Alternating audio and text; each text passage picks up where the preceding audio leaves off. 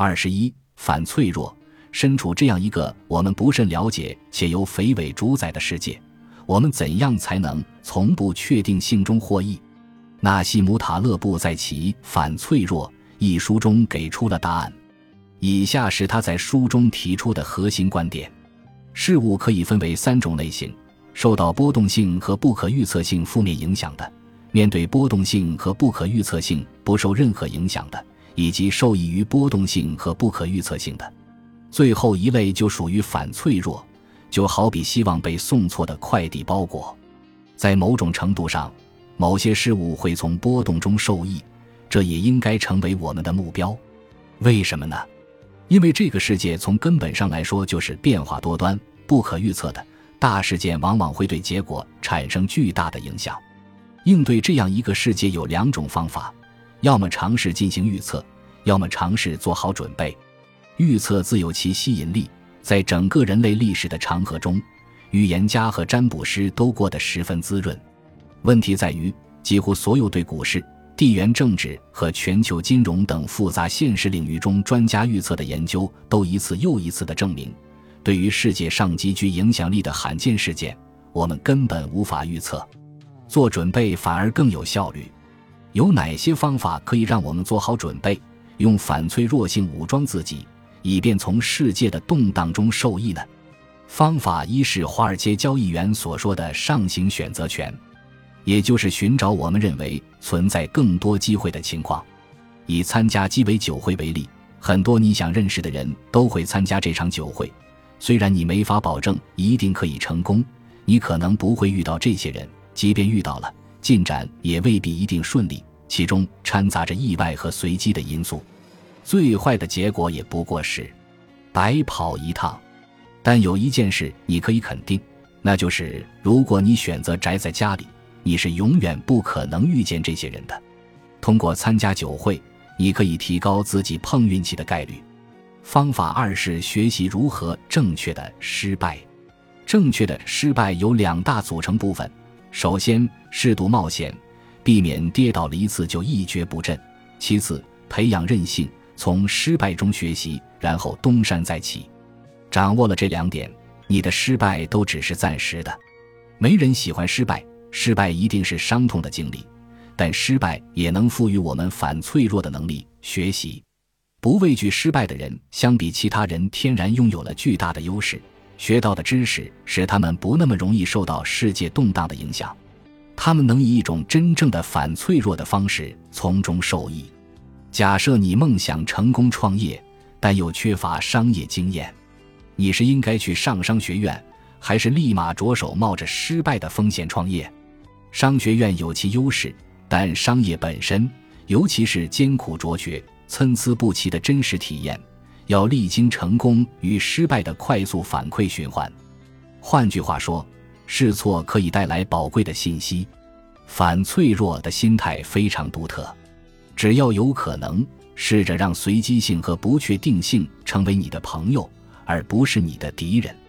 过于乐观的概率估算相比不太乐观的估算，错误率要高得多。你几乎没听说过哪个投资者的目标是实现百分之二十五的年收益率，后来却取得了百分之四十的长期收益率。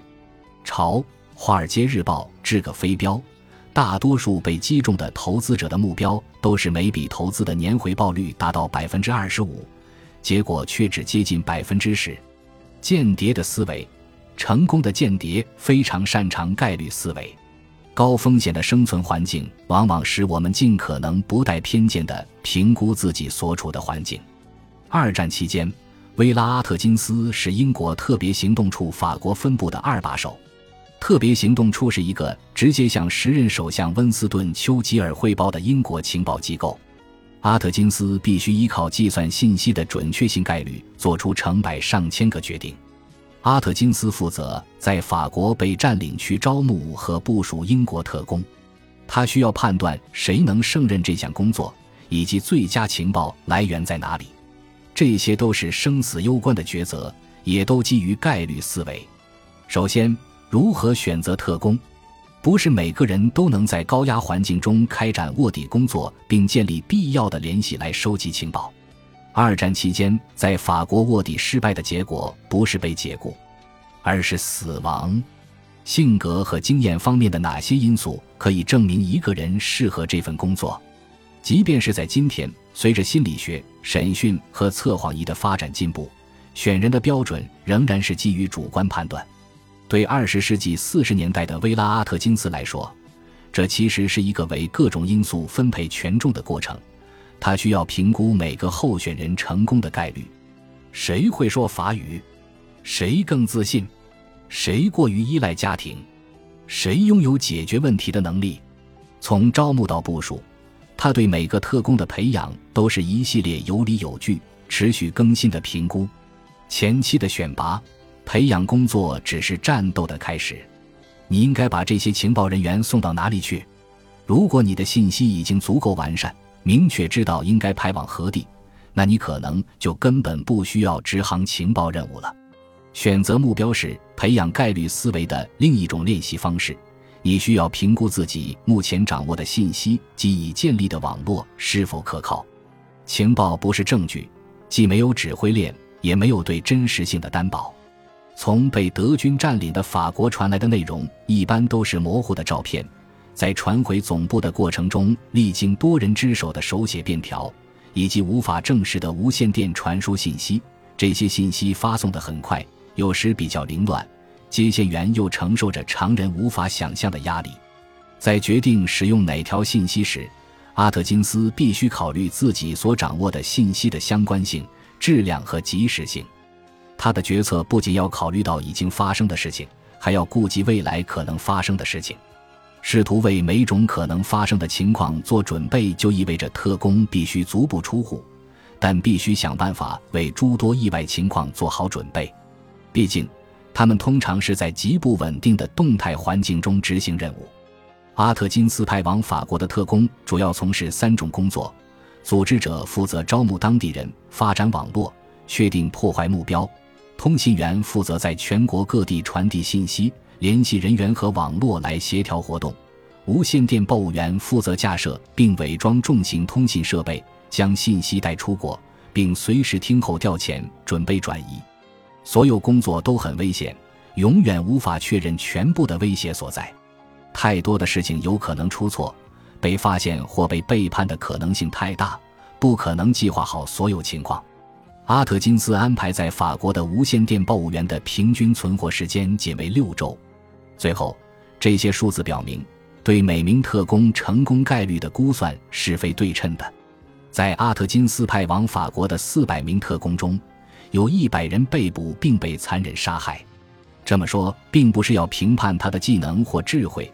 概率思维只能让你的水平达到某一等级，并不能百分之百确保成功。毋庸置疑，在第二次世界大战期间，为了扰乱德国在法国的行动。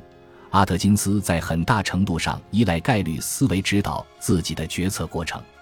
评估特工职业生涯的成功与否是很难的，因为这份工作总是伴随着各种损失。阿特金斯非常成功，他构建的网络在战争期间开展了富有价值的破坏行动，大力支持了同盟国的作战计划，但所付出的生命代价也是巨大的。结论。高效的概率思维意味着你首先要大致确定什么是最重要的因素，估计自己有几分胜算，验证假设，然后做出决定。在不可预测的复杂情况下，我们可以更有把握地采取行动。我们永远无法精确地预知未来。概率思维是一种非常有用的工具，可以用来评估未来可能的世界面貌，以便我们有效的制定战略。本集播放完毕，感谢您的收听，喜欢请订阅加关注，主页有更多精彩内容。